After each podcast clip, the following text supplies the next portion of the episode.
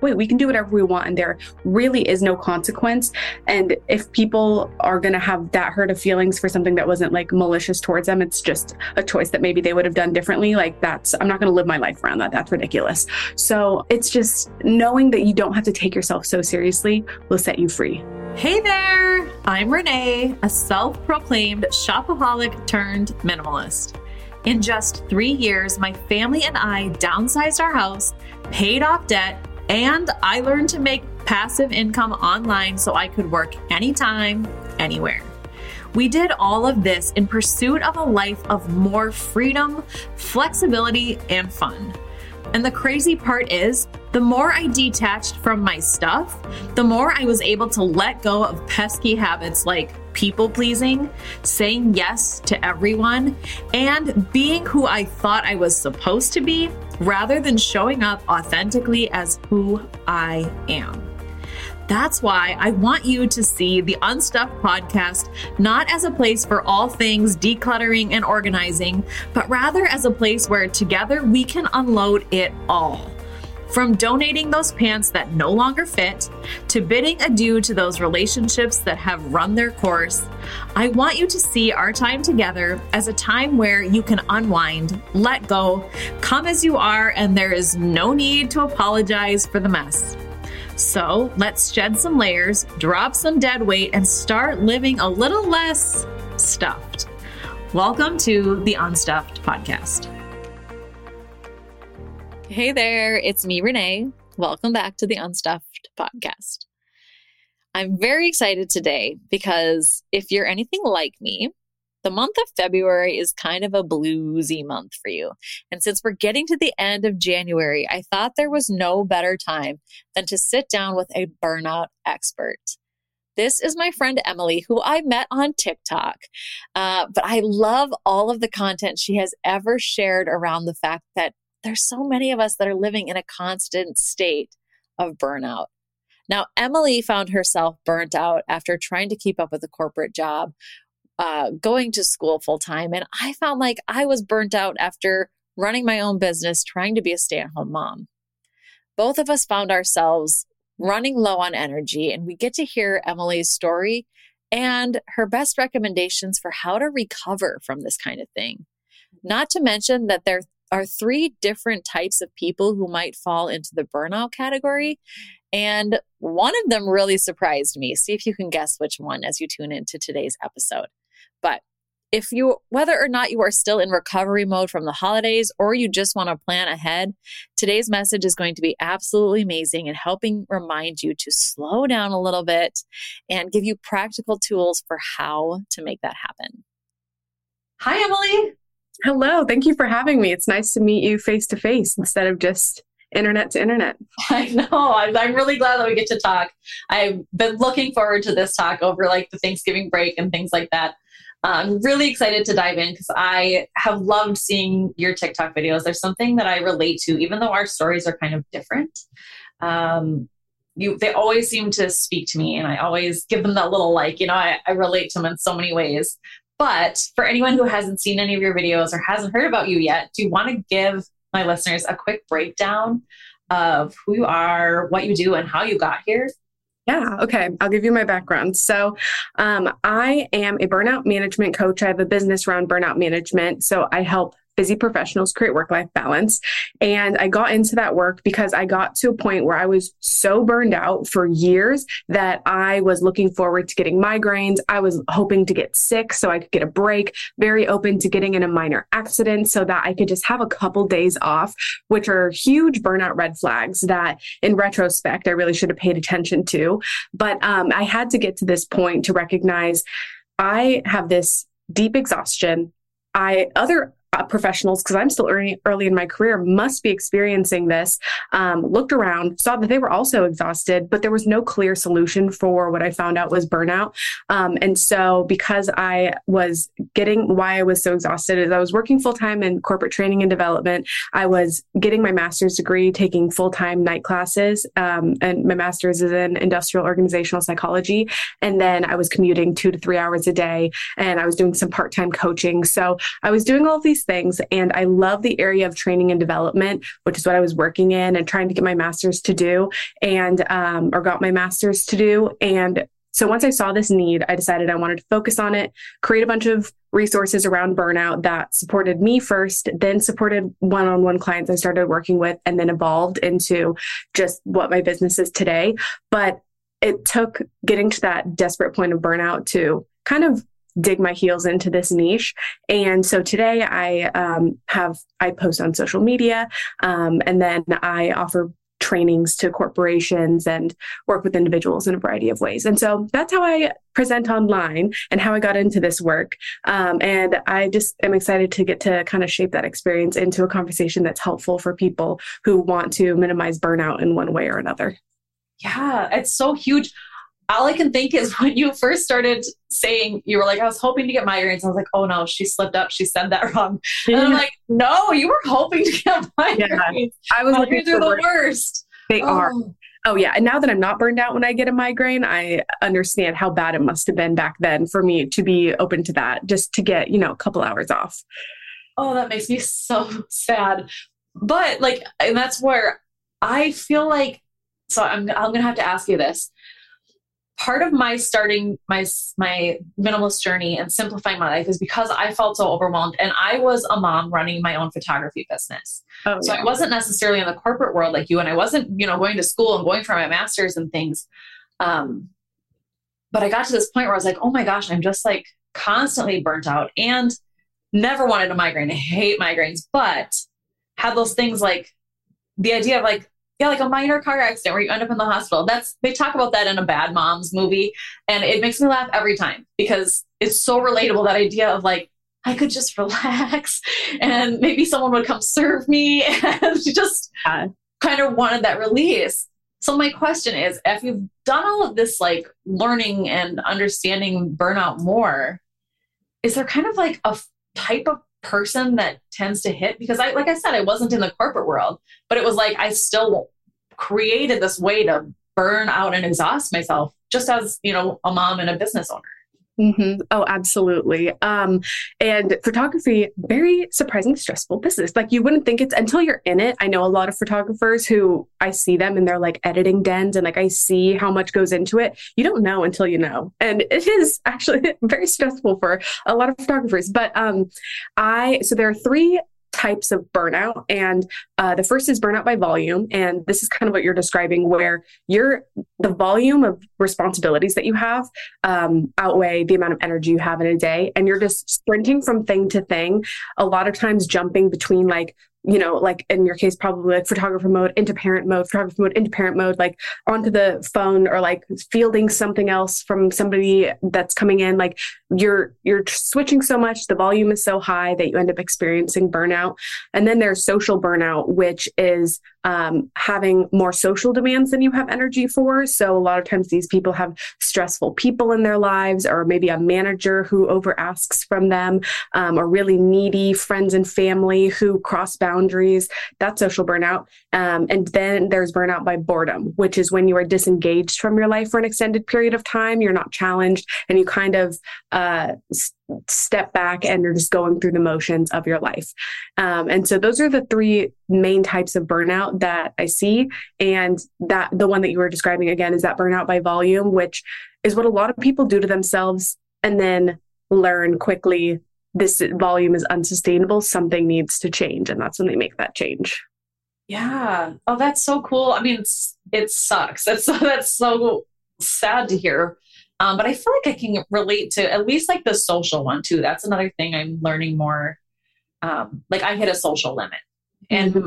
because I've gone through and kind of set my boundaries with my time and how much I can manage, I think I'm quicker to recognize I'm just needing to step back or take a break, or there's certain scenarios where I'm kind of drained. Yeah. So you have a book coming out.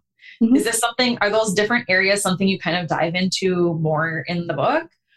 Yes. I am so excited to have that because I feel like it's a one-stop shop. I'm sure you've experienced this with media, but it's really hard to deliver things linearly and then keep them that way. Social media can feel like an info dump and there's no clear path. And as somebody who works in training and development, who loves a prescriptive kind of like, I have a methodology. You would not know it from being online. So by reading the book, you can see there's the 3 types of burnout you need to know about. And then there are 5 pillars of burnout management, which are the 5 areas that if you work on them and you use them together, then you can bolster yourself against burnout and protect yourself from it in the future. And that's mindset, time management, stress management, boundaries, and personal care. And so I go over each of those areas and just actual instructions, basically information and then application you can do to bolster it. And that is so hard to deliver online. So I'm so excited to get to put that down in one place. I love that you say that because that's something that's always been stressful for me is when I say something or I'll share a video online and people are like, tell me more, how do I do this? And I desperately want to give them every single step. But a lot of times it's like, well, go buy this, go buy my course, buy my guide. And then people are like, oh, you're just trying to get money. I'm like, no, it's just that I laid it out step by step for you. And it's so helpful. Mm-hmm. So I was so excited to see that you laid out a book because you're so right. You know, people can get little tidbits from your video, but piecing it together ourselves is hard. Yeah. And kind of, I mean, possible, but it takes longer. Yeah. Okay. So when you talk about having the step-by-step laid out in your book, my one thought, and this is something I kind of fell into because you're talking about mindset and time management and things like that.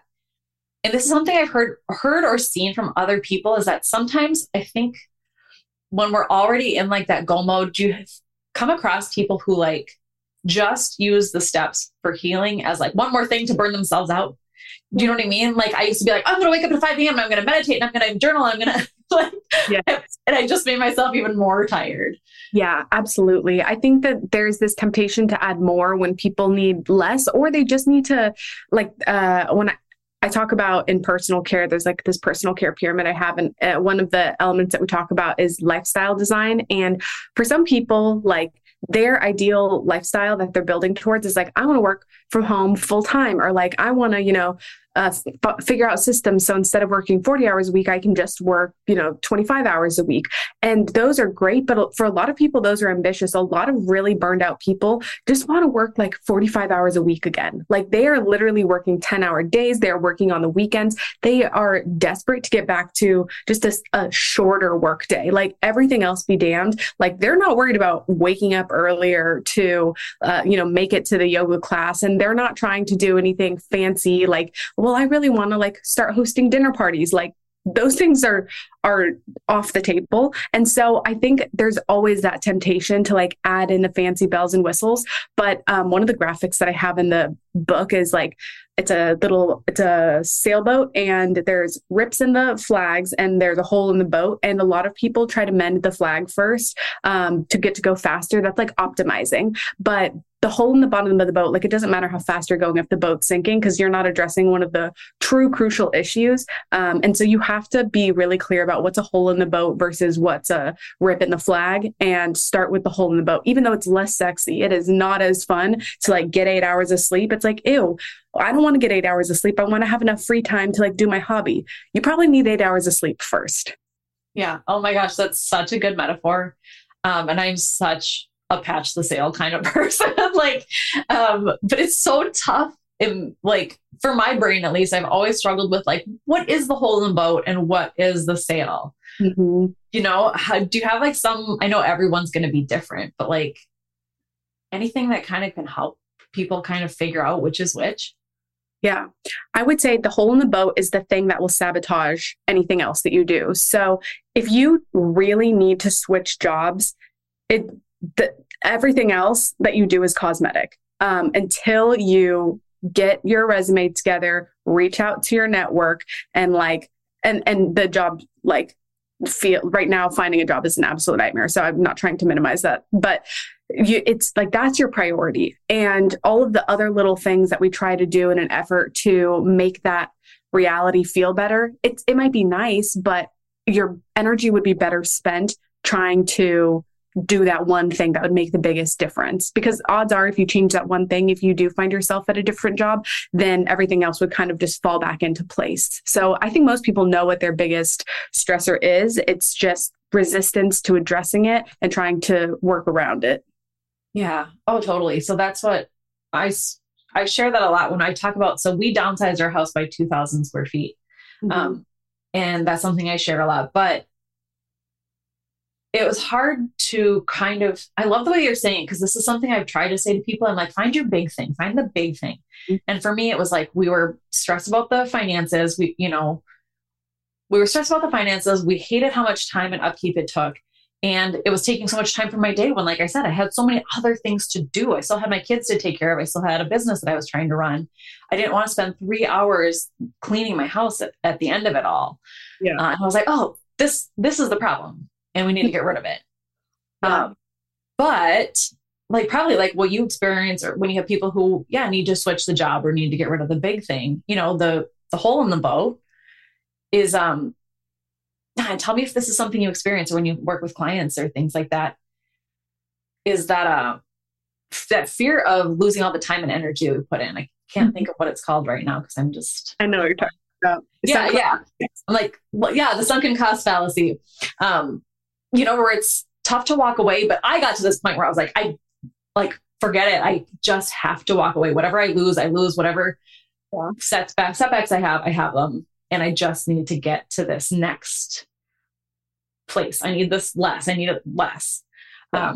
Do you have that a lot with people who are kind of afraid to pass the hole in the boat, Absolutely. I mean, and this, especially when you have a cluttered life, like, where you need to start cutting things out. Like if no feelings were going to be hurt and nothing was going to be that hard, what you would cut out, who you would cut out, all of that. It's just all those other elements that make it a little bit stickier. But like when it comes to like, well, I worked like this hard to get this house, and so I should keep it for, at least this amount of time to see if it's me or if it's really the situation. Or like, I already got my law degree. So, and I'm only 2 years into this field. If I leave now, I feel like I did it for nothing. I need to stay, even though I'm so incredibly miserable, I need to stay for X amount of time. Or like, started getting my master's degree, and it turns out I don't really want it. I don't think it'll be that helpful, but I already spent $20,000 on it. Or like, I'm a part of these friend groups and I don't feel like I can withdraw. I've already spent so many years being these people's friends.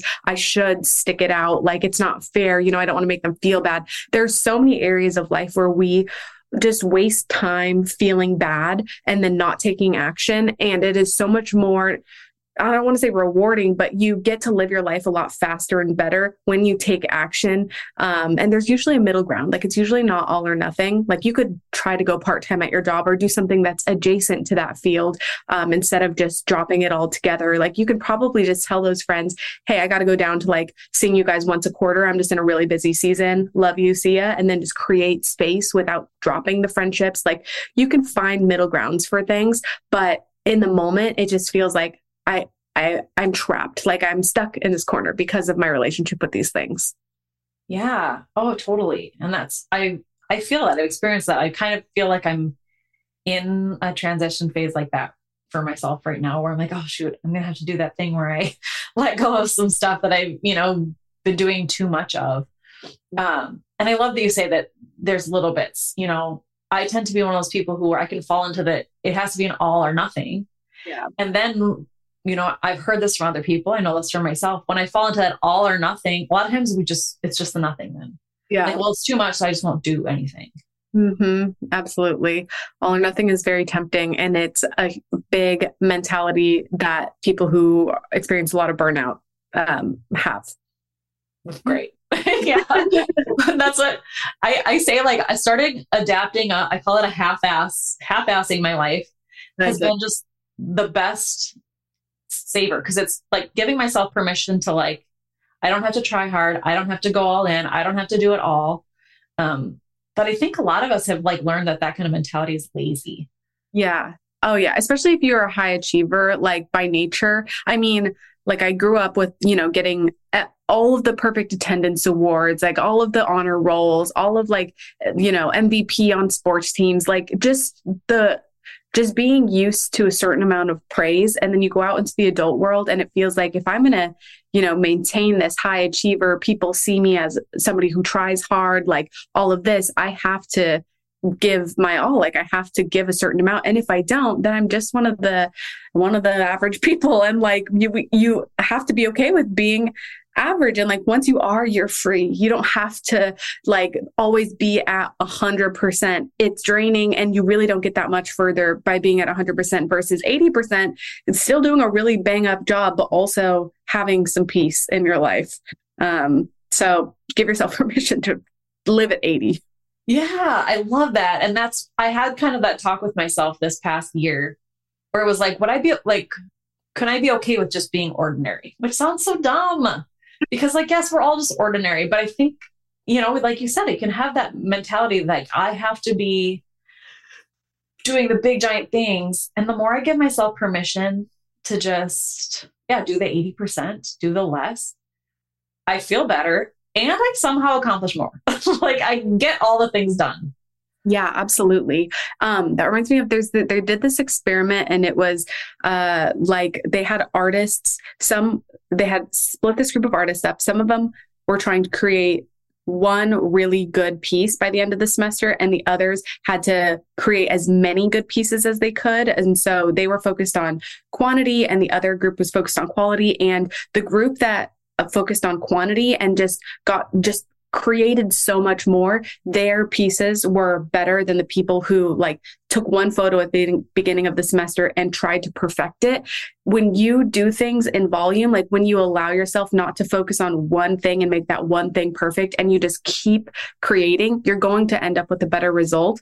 And a lot of times we like live our life like I picked this thing, I got to do this one thing perfectly. And it's like you would not only probably feel better, you would end up with a better result if you just let yourself do things faster and let things fail and just pick something new when you're tired of the old. I love that. And I've heard of that too. And that's so true because I think it was photographers, which is funny, but like that we're in that art class, if we're thinking of the same one. And the idea makes me so stressful of like, I have to take a perfect photograph. I would never take pictures of that, you know what I mean? Because you're like, this isn't good enough. This isn't good enough. This isn't good enough. That's not good enough. You know what I mean? You would just keep pausing and putting it off. And I love that you said that because when I first started my blog, I started my blog in 2017 and I had to get really okay with just putting out crappy blog posts. And my mentality behind it was like, I had read so many books from like successful people who had done well. And I was like, oh, one thing that I'm noticing with all these stories is that they failed a lot in different ways. So I'm like, I guess I just better hurry up and start failing. Yeah. Absolutely. I love that. It's like, I saw something it was geared towards people who are like getting comfortable posting online, but it was like, if you were told that you're not going to blow up until your 100th post, you'd be posting so quickly in order to get to that number 100. But we don't see it that way. And we don't realize, you know, that every single failure is just another step towards the success. And instead we just like lament in the failure. And that's such a waste of time on your route to success. Just keep going. Yeah. Oh, it totally is. And I still fall into that. And it's always, sometimes I think we have perceived failures. Like we didn't really fail. Yeah. We like tell ourselves we failed before we even did it. And it's like, you didn't even do it. Let other people tell you that like, no, or that you failed. You didn't even let them. You just like put yourself no, and then shut it down. Oh my gosh. That's so true. And I think a lot of times I'm the comparison game is the worst. Yeah. Absolutely. I honestly feel like, cause I got married earlier this year and oh my gosh, the wedding industry is lost its mind. And like that just thinking of comparison game, cause I was just watching a video where they were talking about weddings and nowadays and comparing them and expectations that we have around things like that. I feel like the more you realize, like the more you believe in this has to do with burnout too. Cause I used to take life so incredibly seriously. The more you, realize or not realize, but just like keep top of mind that we're just like on this rock floating in space and it's a miracle we're even alive. And this is like sitting in this room Zooming, like what the hell, where like this is all of this is just so incredibly just happenstance that it's like, why are we taking things so seriously? Like, you can just kind of fuck around and do whatever you want. And we instead create these little boxes and then like kill ourselves trying to live in them. And I think that having my own business really taught me that, where it's like, wait, I can kind of just do whatever I want with this. And then when I was planning the wedding, I was like, I actually hate every step of this. Let's just invite 12 people, rent out a house, and like do only the things that we want to do. And it was like, wait, we can do whatever we want. And there really is no consequence. And if people are going to have that hurt of feelings for something that wasn't like malicious towards them, it's just a choice that maybe they would have done differently. Like, that's, I'm not going to live my life around that. That's ridiculous. So, it's just the, like, knowing that you don't have to take yourself so seriously will set you free. Yeah. Oh, totally. And I relate to that on such a deep level. That's something I've been repeating to myself. So I loved the late spiritual self-help teacher, Wayne Dyer, but in one of his talks, he says, like, stop taking yourself so damn seriously. So I've been having to say that to myself. Yeah. And I love that you chose to do your wedding your way. We just rewatched Parks and Rec. I don't know if you've ever watched it, but I noticed in that show, instead of like, cause I grew up watching Friends. I love my sitcoms, but in Friends, it was like, we have to have this big, beautiful wedding. It has to be amazing. And Parks and Rec was like, let's just get married at City Hall. It'll be cute. You know what I mean? And just kind of like, I love that they downplayed it, that it didn't have to be this big thing. Mm-hmm. Now, my question to you is, and maybe it was way easier for you than it is for me. Sometimes I struggle with like knowing what I want. Like, you know, like, how would this look if I wanted to do it my way? Like my wedding, how would this look if I wanted to do it my way? 12 people in a house sounds like something I've never heard of anyone else do before. So how did you know that that's even what you wanted? After our family downsized our house, we started working to pay off debt and build an actual savings. Because for decades, I would transfer $100 to our savings account, but then I would end up transferring it right back to our checking when we had overspent. So when we downsized, I decided to get serious about saving money for things like emergencies and for fun things like travel. The first thing I did was open a high yield savings account that was separate from our current checking account. That way, it wouldn't be as easy for me to just pull money out whenever I felt like I needed it. And I knew it would force me to take my spending and my saving a lot more seriously. So if you are in a similar boat and are hoping to up your game when it comes to saving money, one of the absolute best accounts to get started is called Savings Connect. This is a savings account that pays close to 5% when you set an automatic savings deposit of just $100 per month. This is 11 times the national average, which means if you use a current savings account that's attached to your checking, there's a good chance you are not making nearly enough money. So if you're at a place in life where you're committed to changing your financial future and you actually want to start getting some money in the bank, you can get started with a Savings Connect account for as little as $100. Just head to reneebenes.com/save to learn more, and I will fill you in on all of the details. That's reneebenes.com/save to learn more. And this is the most annoying answer because it's applicable to a certain extent. I feel like I've always had really strong intuition and just like, this feels right to me. This does not feel right. Like, I just know that something, how it will feel in the moment. So I was like, like walking down the aisle, hate that. Definitely. I don't want that many people looking at me. It would be more stressful than anything. I don't like parties where I'm the focus, because I feel like I'm just making small talk the whole time and don't get to enjoy the party or like pick and choose who I'm talking to. It was really important to me because when I go to other weddings, I just pick things that I know I like. And I was like, knowing that that was something I wanted to incorporate. So I really like when there's super high quality food. I wanted to do like a multi-course meal for people. And I knew I could only do that with a small group. I could just imagine what it would be and then know what would feel right. And I think that that's helped me a lot in like, even like jobs that I've had in the past where I'm like, how would this feel going in day to day? The title is really cool. Like this would be a great experience. It would look really good on my resume, but how will I actually feel when this is the reality of, 8, 9, 10 hours of my day? And knowing that that's not the job that I want to take, like it's not worth the status and the, perceived accolades if you don't actually like how it feels every day. And so I feel like in those moments, I can just really put myself into what it is and then make that decision based on that and just like ride with it and be okay with however it turns out. You are speaking my love language in so many ways. Like, if you know my love language, I'm like the multi-course meals. I'm like, yes, like I love quality, amazing food. That's so fantastic. But also the intuition, I was hoping you would, like, as you were leading into, I'm like, well, she's going to say it. Yeah. Because you're right. It's something that people don't want to hear. But the more I've spoken to more women, specifically women, the more I hear that a lot of them have deep intuition, but a lot of times we ignore it. Oh yeah. Oh yeah, definitely.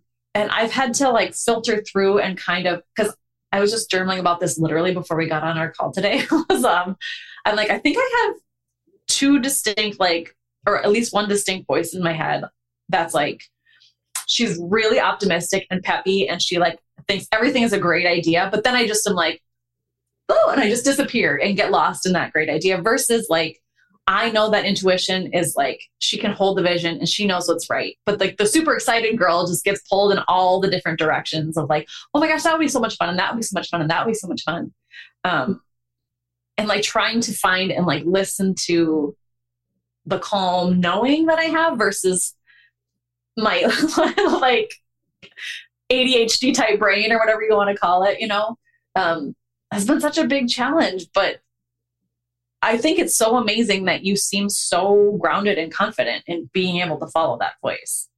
Thank you. I mean, I agree with what you say so much, where it's just tuning into it. And honestly, I give so much credit to my parents. Like that's the biggest benefit that I have had in my journey is they were just like, they would give me the space to be like, well, what do you think? Or like, what do you want to do? And like, sit with it. Like, there's no rush. I think a lot of times when we're figuring out how to listen to ourselves, we're rushed and it's like, okay, make your decision quickly. Like, and if you make it wrong, these are all the consequences of this thing. Like they very much let me fuck around and find out and just like do like learn how to do that. And it's not necessarily parents' fault, but like in today's world, parents are so busy that it's so hard to slow down and give your kid that, you know, the 10 minutes they need to decide on a snack or whatever it is. Like, I don't have a kid, so I'm just coming up with a scenario, but like, it's hard to, when you're in a rush, like my parents were not really ever in a rush. Like they had very, you know, my dad delivered for UPS. So when he came home, his job was done. My mom worked for the state. And so her computer was at work. There wasn't even a laptop. So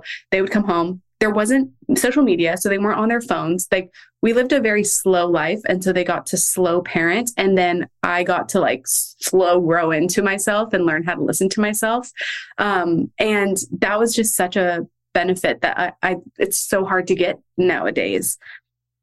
No, you're so right. I love the term slow parenting. I've never heard that, I don't think, but I love it. And that was, I homeschooled my kids for about the first 5 years of their schooling. Largely because I was like, I really want them to know who they are, be able to stand in it. Like it was more than like wanting to, it was like, I just wanted this extra time so that they can really stand in who they are, know who they are. And you're right. Not everybody has that opportunity. Mm-hmm. And I very much, as you're saying this, like, dang, I grew up with a parent who was very like, has to be go, go, go. That fast decision, everything has to be now. That really, and I think that led to me doing a lot of like things impulsively, feeling a lot of anxiety and rush through things. I had to do some rewiring with that. Yeah. Yeah.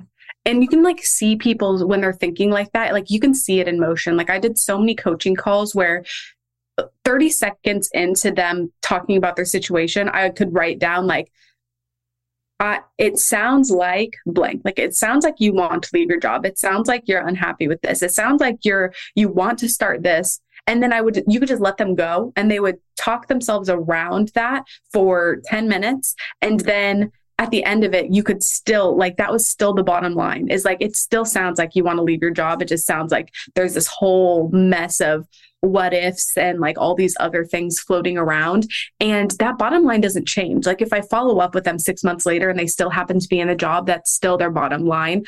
Or if they ended up leaving, then they're finally over that bottom line and they're focusing on something else. But it's like, people know what their focus is. There's so many we apply so much pressure to the situation that we're like, well, I can't do that because then all these other factors could be impacted. And like all these other, and it's like most of the threats that we perceive are not really that serious, probably won't even happen.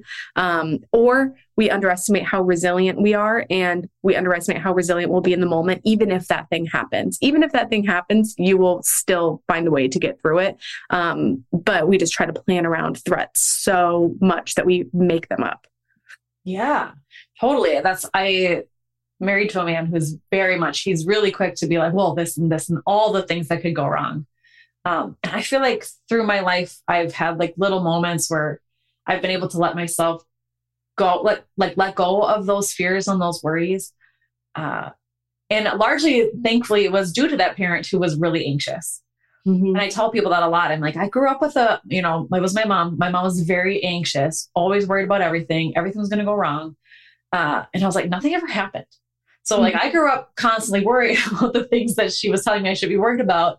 And I kind of got to this point where I'm like, none of it ever played out. It was never that big of a deal. So like, I probably shouldn't just worry about it. And I think I maybe took it too far where I'm like, I will worry about nothing and everything will be fine. But you're right. I think that can block so many people from follow through. Yeah, definitely.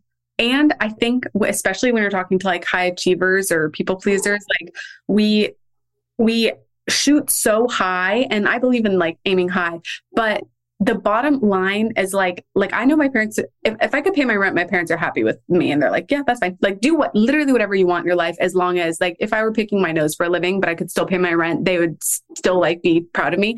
And so it's like, I know I have such a low baseline. Like I can really do whatever and it's going to be fine. Like I'm going to be okay. And I'm still going to be happy and enjoy my day to day. But then on the other side of that, when you are like aiming as high as possible, it's like, well, I shouldn't be satisfied until I am like, you know, jet setting. I have a house, I have a like dog, I have like all this extra money to buy these things until I'm like, you know, like we're taught to aim so high that we're not satisfied until like, we're never satisfied. And instead I'm like the anti-business guru. I'm like, my bottom is so low. Like I am doing so well. Like as long as I'm paying my rent, like I'm killing it out here. So, I think that goes back to that conversation about like being okay, being average, and like just kind of falling in the middle and not feeling like you're falling short if you're not up in the stars with all of that extra stuff. And nowadays with social media, where it's just like a everyday, like FOMO, you don't have enough nightmare, and media has its good things, but like for the everyday person, like we're in the most consumerism than we've ever, nobody needs 10 blushes. Why does everybody have, you know, multiple blushes? So, it's just, it's being okay, being average and falling in the middle there and not beating yourself up. And knowing you have a long way to fall and you're still going to be okay, even if you hit that bottom.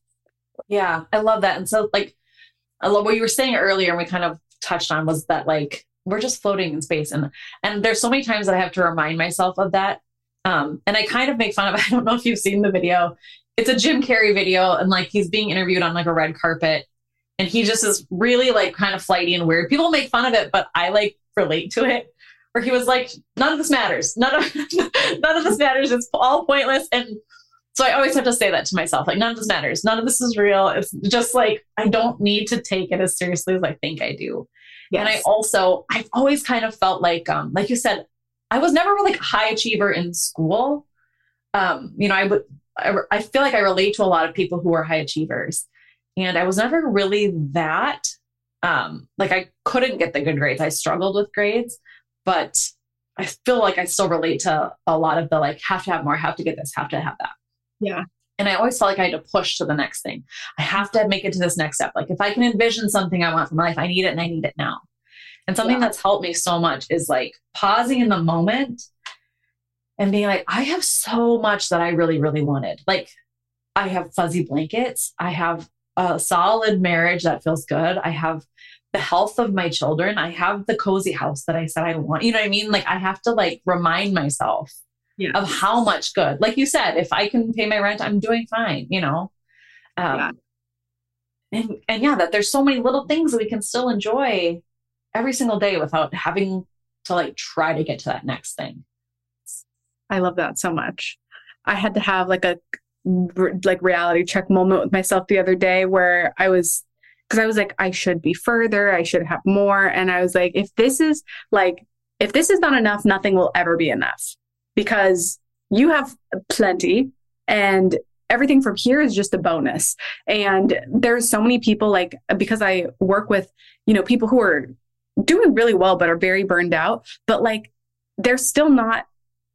lot of them are still not satisfied. And they also, I have to find, the most appropriate way to say, if this is not enough, nothing will ever be enough. Like you have enough, you can relax. You can really relax and enjoy your life at this point. But that's so hard because when you're taught, you should be doing more, doing better, you have more potential, where it's like high achievers always feel like they're in debt to their potential. And they are in that debt until they earn their way out of it. And that's such a hard way to live. Yeah. And you're right. It's kind of impossible because if we don't know how to be content and happy, we kind of have to teach ourselves. You have to kind of train yourself to be content and happy. Yeah. Because you can get to that point. And I think it's okay to want more, to want bigger things, to want different things.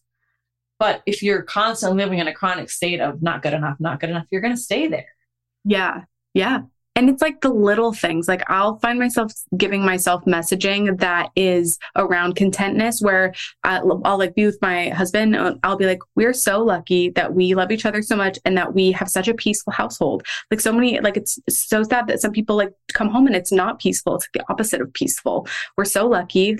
If I'm ever being hard on myself physically, I'm oh, what am I talking about? I'm literally so lucky that I woke up feeling good this morning and I can go around and do whatever I want. Shut up. You're so lucky. And it's these little reality checks where you call out wow, look at I live in this space right now. I'm so lucky. And just acknowledging where you are instead of looking around and being this space is not good. It could be better, should be better. Give yourself reality checks. Yeah. And that's, I just heard something recently or had it put to me this way where you were talking about social media. And that's a big fallback for, I think, so many people. Even starting with Pinterest before it was super social media.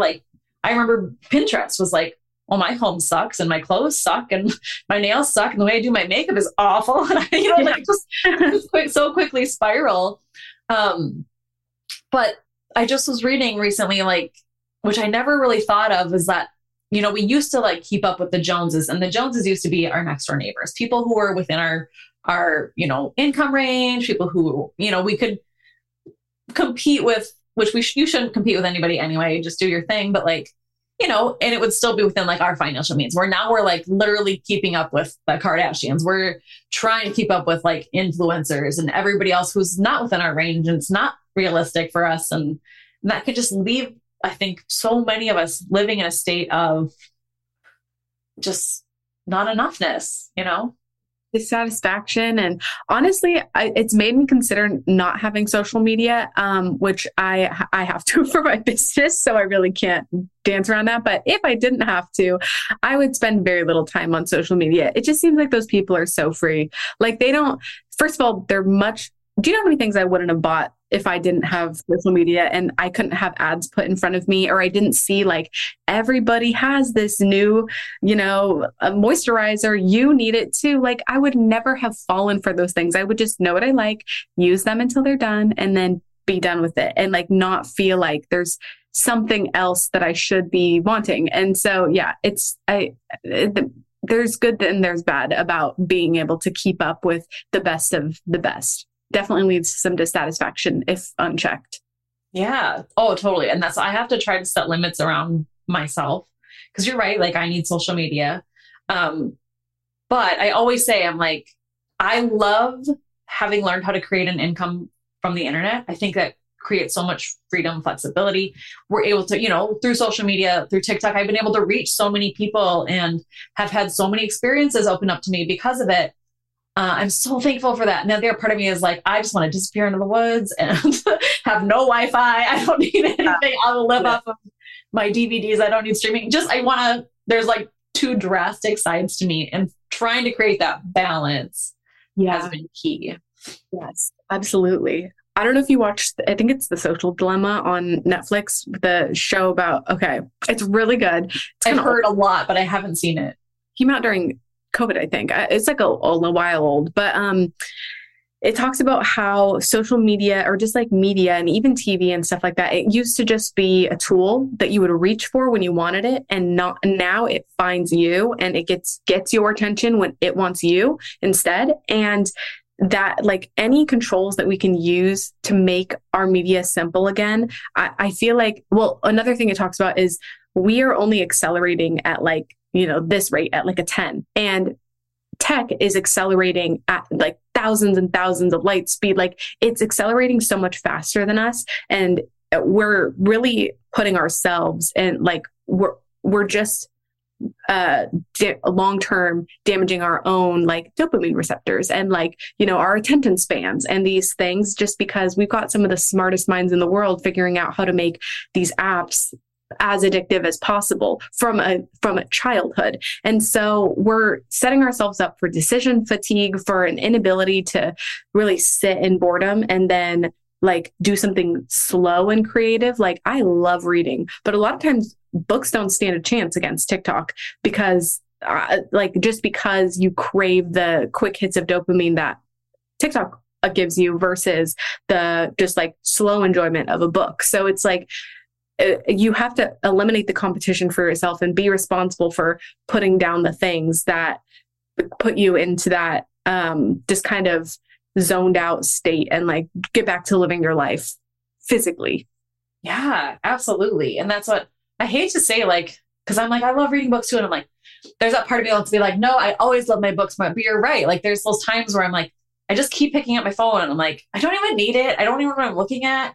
But I always feel my mood drop those days when I can't seem to put my phone down, you know, and it could be like, I'm having a bad day, so I can't put my foot down, and then I can't put my phone down, so my day gets worse. You know, it's like that vicious cycle of, like, trying to find happiness through my device. It's not working. So, like, yeah, I'm getting nowhere, but I feel that shift. And, like, it was Facebook. I was like scrolling Facebook one day and I, like, threw my phone out of my hand like it was on fire, because I was like, wow, gross. It's making me feel worse with every single scroll.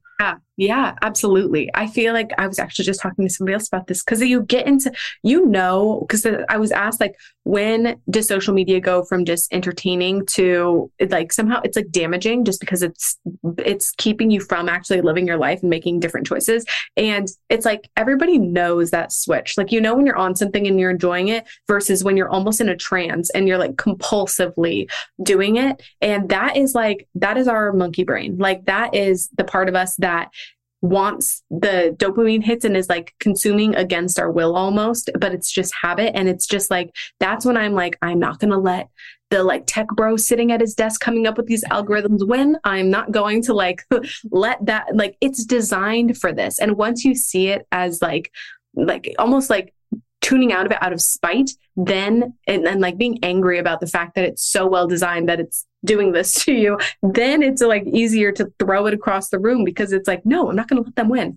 I'm going to go floss or, like, do something I really need to do, because it's not real. Like, all of our phones disappear tomorrow. I mean, like, it would be a disaster, but, like, life still continues. It's just like, but it can take so much from us too. There's so many kids through adults who are losing their actual physical lives to online lives. Yeah. Oh, you're so right. And it's so funny that you say tech bros, because I'm like, that makes it so much easier. Like, I'm like, yeah, I'll have to do that. Be like, oh, you think, because I talk a lot about my shopping addiction, and that's where I'm like, I've gotten so good at people like, how do you walk through the store and not get tempted? I'm like, because I know they're trying to get me. So I'm like, fuck you. Like, I'm not gonna let you get, you know, like, I'm gonna ignore you because I know you're trying to get me. But yeah. I never really thought about that with social media. That's really, really good. And I swear, like, that will be so helpful to me. Like, nope, imagining the stupid tech bro behind you. Yeah. No, you're not getting me today. I love it. Yeah. And that's what I've done, so many things to set in place. And I'm wondering, I'm going to ask you too, if this has helped with burnout, but, like, I set the limits on my phone. I have, like, my social media time limits. I don't have any notifications on except for my text message. If I get in a group text, I immediately turn off all of the alerts, because I hate that constant pinging. And I don't want all those notifications firing off. But do you know, or is that something you talk about is being something that can help maybe even just heal your nervous system so that you're not living so anxious. Yeah. I think that I see this look so different. Like there's some people who are like, if you're in the pit to burnout, like those people are like, oh, like me, social media is not my problem. I literally don't have time to go on my phone like that. They don't even touch it because they're so busy. Like they maybe give, you know, Facebook 20 minutes at the end of the day. That's it. And then there are people who part of what's contributing to their burnout is in between doing their work, they're picking up their phone and they're bouncing between their real life and their work tech life, their social media life, and then their physical life. Cause usually they'll have like somebody else that like a real physical person that they're also tending to, and bouncing between those three different channels that quickly, or however many channels it is, overloads their brain. And like by cutting out like that social media thing, it really frees up like a whole other channel for them. And then there are people who like, you're spending all day on devices. Like you are always on, like online. And so those people need to get really clear about what am I doing when, and what's the purpose of it? Because a lot of times it's like, oh, I'm just going to pick up my phone because I'm bored or I'm challenged. And so I'm going to pick up my phone because I know that it'll do something besides bore and challenge me.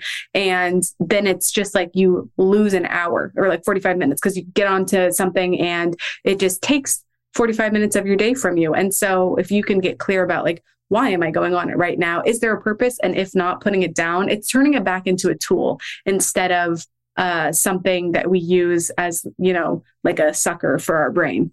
Yeah, that's such a good point. And I'm like, okay, I'm going to pay more attention. Cause I think I could easily say I just pick it up when I'm bored, but I'm going to go ahead and say that there's probably some deeper reason why, you know, those times when I can't seem to stop. Yeah. We'll get ready to wind down here because I know we're kind of coming to an end, but I just wanted to ask you too, because you were talking about the algorithm and how they keep us on. I've gotten really okay with when I notice my social media consumption is too much, I just delete the apps. I delete them for like a weekend or for however long I feel like I need it. And I realize how often I pick it up then. It's like really aware, but I don't know if you know this. Like TikTok, Instagram, they will wipe out any drafts you have. So like any video drafts that I created are completely wiped out when I delete TikTok. And I'm like, I wonder if that's a way for them to like, I mean, keep you on the app, because you lose everything you've created. And sometimes I just have to be okay with it because I want it gone. But yeah, I'm sure it frees up a lot of storage in your phone, but I wouldn't be surprised if they use that as an incentive. I mean, everything. I mean, once you learn about the manipulation behind a lot of these apps, it makes you, it's like how the creators of plastic, like big plastic, they don't use plastic because they know how bad it is for you. That being, I'm not saying that in a judgy way. I definitely use plastic, microwave things in plastic. Who knows what that's going to do over time. It's, you know, that's the tomorrow problem. But like, it's like when you know, you don't like how the tech people don't let their kids use social media, and how the people like eye doctors don't actually get LASIK eye surgery. Like the people who know things the average person doesn't know, like look at what they're doing. And a lot of times it's not what the average consumer is doing. So like these tech people, they know I'm not letting my kids on these things. I know the algorithms behind them. I know what it does long-term. I'm not going to like mess with it. And so we like need to have that same kind of wherewithal and resistance to it, just because it probably isn't great. And so we have to call those shots, since people calling the shots might not have our best interest in mind. They have their company's best interest in mind. Yeah. I love that, because I didn't know about plastic or eye doctors not getting LASIK and things like that. I'd heard the tech thing before. And I think another thing, I know I'm keep rambling, but it can be so tough to be like the oddball, the weirdo.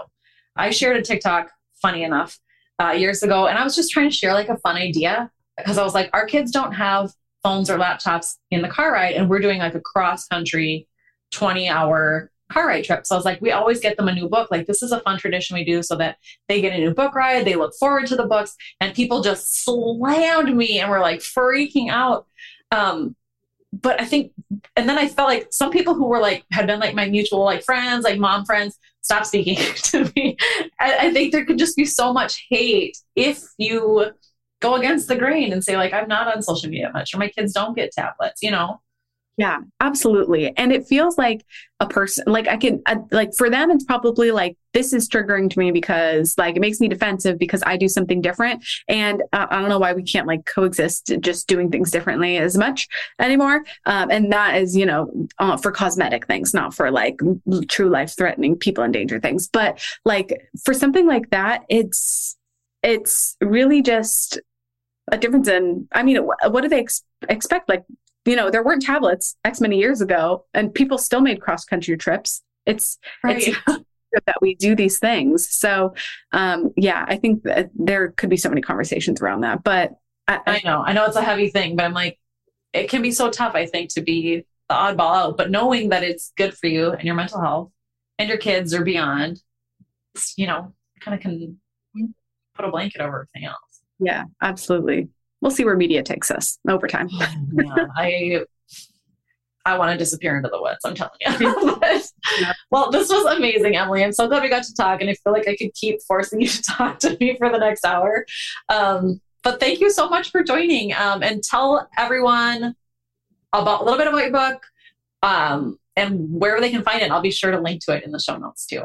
Well, it's been great. Thank you for having me. I am on Instagram and TikTok, and my handle is Emily B. Ruth. And I have a website. It's www.emilyballesteros.com, which is linked on my social medias. And I, again, just do corporate training. I have a book coming out in February, and it's available for pre-order. And then I think that's all of my like end of everything spiel. Did I miss anything? No. Well, so what's the book called? I don't think we've actually said that. Whoops. It's called The Cure for Burnout. Okay, perfect. The Cure for Burnout on pre-order, and it comes out in February. Yes. That's so exciting. Okay. Awesome. Well, thank you so much, Emily. Absolutely. Thank you for having me.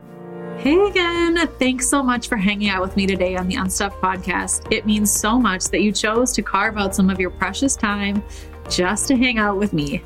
If you aren't quite ready for our time to end, head to the show notes where you can grab my free declutter checklist, join my newsletter subscription, and connect with me on some of your favorite social platforms.